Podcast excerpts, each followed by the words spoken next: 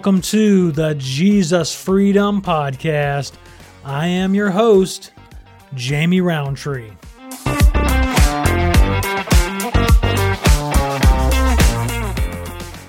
Thank you for listening to the Jesus Freedom Podcast.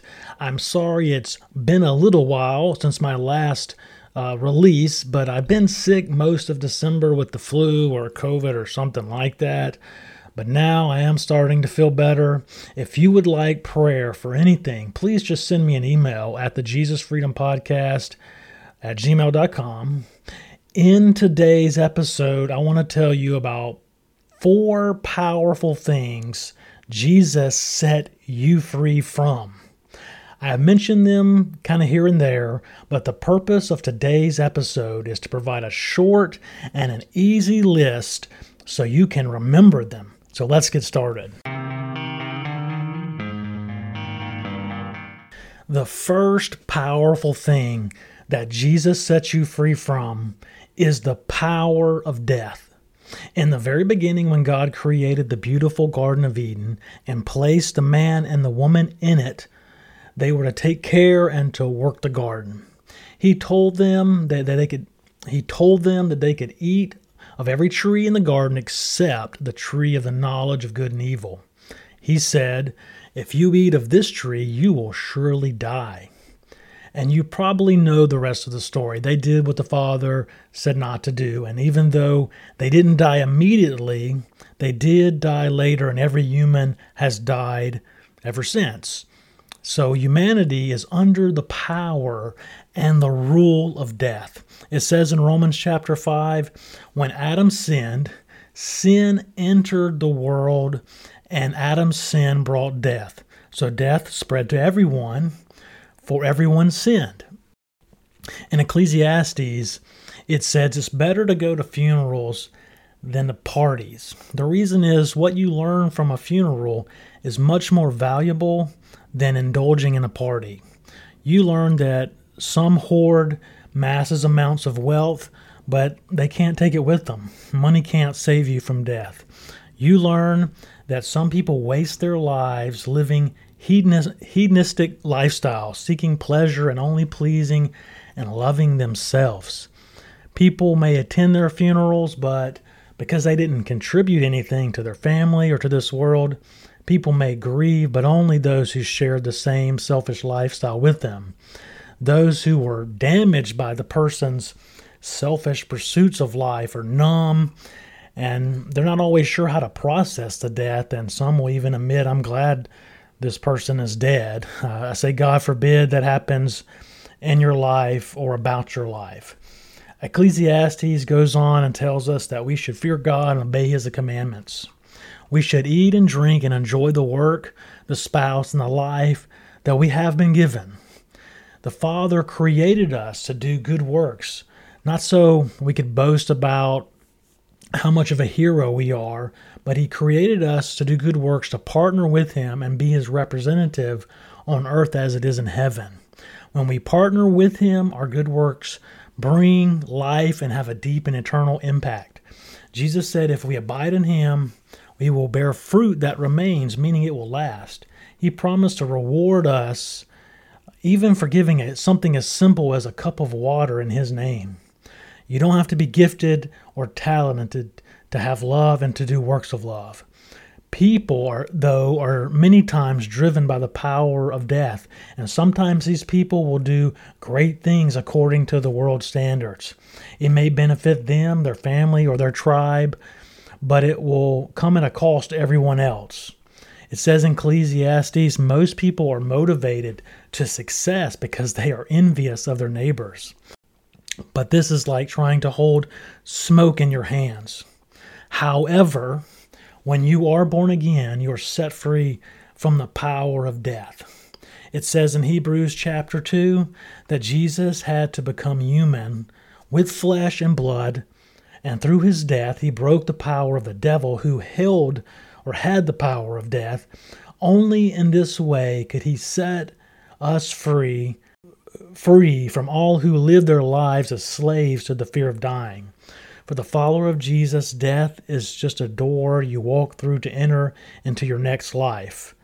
Paul said in 1 Corinthians that when our dying bodies have been transformed into, into bodies that will never die, this scripture will be fulfilled.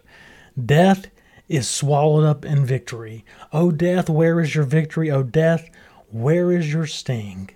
You have been set free from the power and the sting of death. Death no longer rules your life. Paul says again in Romans Adam's death ruled over many, but even greater is God's wonderful grace.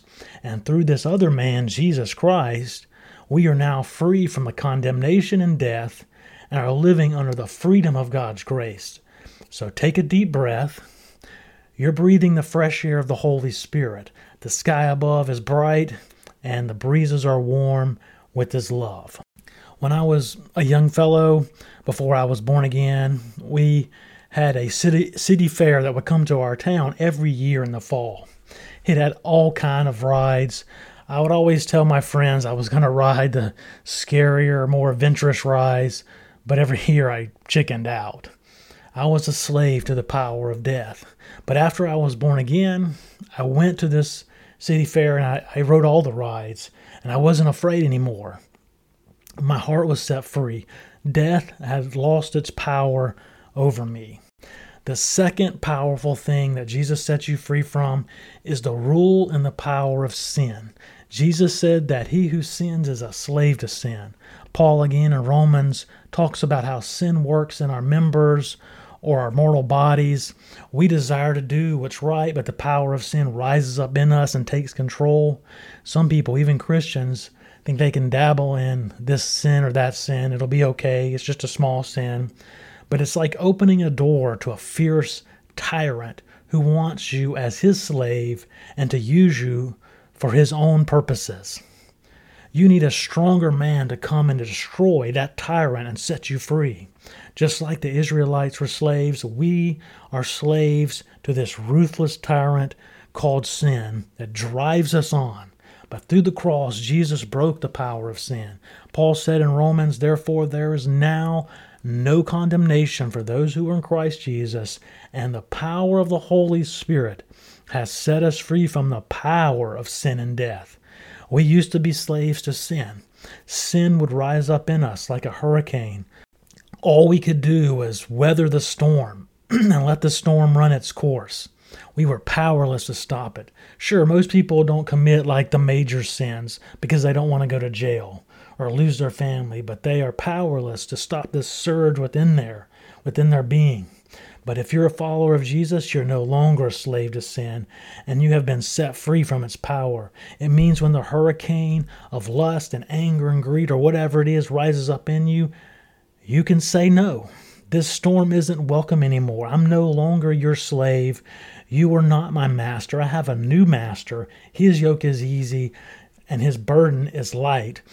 And if the Son sets you free, you're free indeed. Many Christians find themselves in intense battles with sin. I've been there. I encourage you do not give up and do not give in. Don't let discouragement wear you down and steal your freedom. Keep fighting. Sometimes deliverance is fast, sometimes it's a process. You keep your you keep giving yourself completely to Christ. If you stumble, you do the same. You just get up and you keep giving yourself completely to Christ. Our freedom sometimes is like an onion. Layer after layer, the sin and the darkness loses its power over us as we continue, you know, to seek Christ and to obey Him. We're transformed glory to glory, but you can't give up. You have to remember that Jesus loves you. He died for you when you were a rebel. So He loves you and He will strengthen you in the fight. Someone might ask a question Can a Christian get to the place where he never sins? The scriptures doesn't say that in this life we can get to a place of sinless perfection. But it does say that sin will not control or dominate your life. You have the Holy Spirit. You're ruled by the freedom of God's grace now. The third powerful thing that Jesus sets you free from is the powers of darkness. The serpent in the beginning represents the powers of darkness that seeks to seduce humans into rebellion against their loving Father. And he's been very successful to a large extent. But his desire is is not just to seduce you away from the Father, but it's to rule over you and control you. Like the white witch and the lion, the witch in the wardrobe, she offered that young man, Edmund, some sweet Turkish delight. Sin is sweet for a moment, but the enemy of our souls doesn't have our best interest in mind. His goal is to rule over us and to dominate us like a ruthless tyrant. Paul says in Ephesians chapter 2 the devil, the commander of the powers of darkness, his spirit, as it is at work in the hearts of those who refuse to obey God. And all of us used to live that way, following the passionate desires and inclinations of our sinful nature. But Paul goes on and tells us in Colossians that Jesus has rescued us from the rule and, and the power of darkness and has brought us into the kingdom of his Son, of his love, in, in whom we have redemption and the forgiveness of sins. And again, later, Paul tells us in Colossians Christ canceled the legal debt we had against us and the condemnation that came with it. Christ took it away, nailed it to the cross, and he disarmed the powers and authorities and made a public spectacle of them, triumphing over them by the cross. In the ancient world, when a king would conquer his enemy, he would parade them around to humiliate them. Paul was saying what looked like the humili- humiliation of Christ on the cross was actually the defeat and the humiliation of the powers of darkness. They were defeated on the cross and through his resurrection. And because of what Christ accomplished, we can now consider ourselves dead to sin, meaning the power of sin is broken over our lives because we have now been united with Christ. And sin is no longer our master. Now, sin was the hook that the devil used to rule over us. The hook is broken, and the one who was casting the hook to bait us against the Father, his power is broken also. So we no longer have to listen to the powers of darkness. We have a new spirit working in our hearts. It is the power of the Holy Spirit. The fourth powerful thing that Jesus sets you free from is the power of the law. Now, this is probably one of the more confusing ones of them all that many believers sometimes get in debates about. So, what does it mean? The law was given to us to show us God's character and what He expected of us. I'm referring to the Ten Commandments specifically. But instead of us simply obeying, Paul tells us in Romans chapter 7, he says, When I heard the law spoken, for example, do not covet, something happened. The desire to covet sprung up inside of me. So his point is the law was given to show us we're sinners and we need something greater to deliver us from our wretched conditions. Now, the law is good and it is spiritual and it still has a good purpose in our lives, but the law will not transform our hearts. Just knowing the law doesn't help us obey the Father. We don't feel compelled to obey Him because of just knowing the law. Sometimes, to the contrary, as mentioned before, many times we desire to do the opposite. So, what's the answer? Well, Paul said we died to the law when we were united with Christ, meaning the power of the law has been broken off of our lives. He isn't saying the law is not good, or we should just throw it away, or we forget that there is law. No, there's just a new way now to relate to the Father, and it's not the law. It's the law of love spoken about in John 15 when Christ tells us to abide in his love. The one who is forgiven much loves much. When we taste the love of Christ, now we're compelled to obey him. Jesus tells us, If you love me, you'll obey my commandments. The more we grow and understand the love of Christ, the more we will desire and feel compelled to obey him.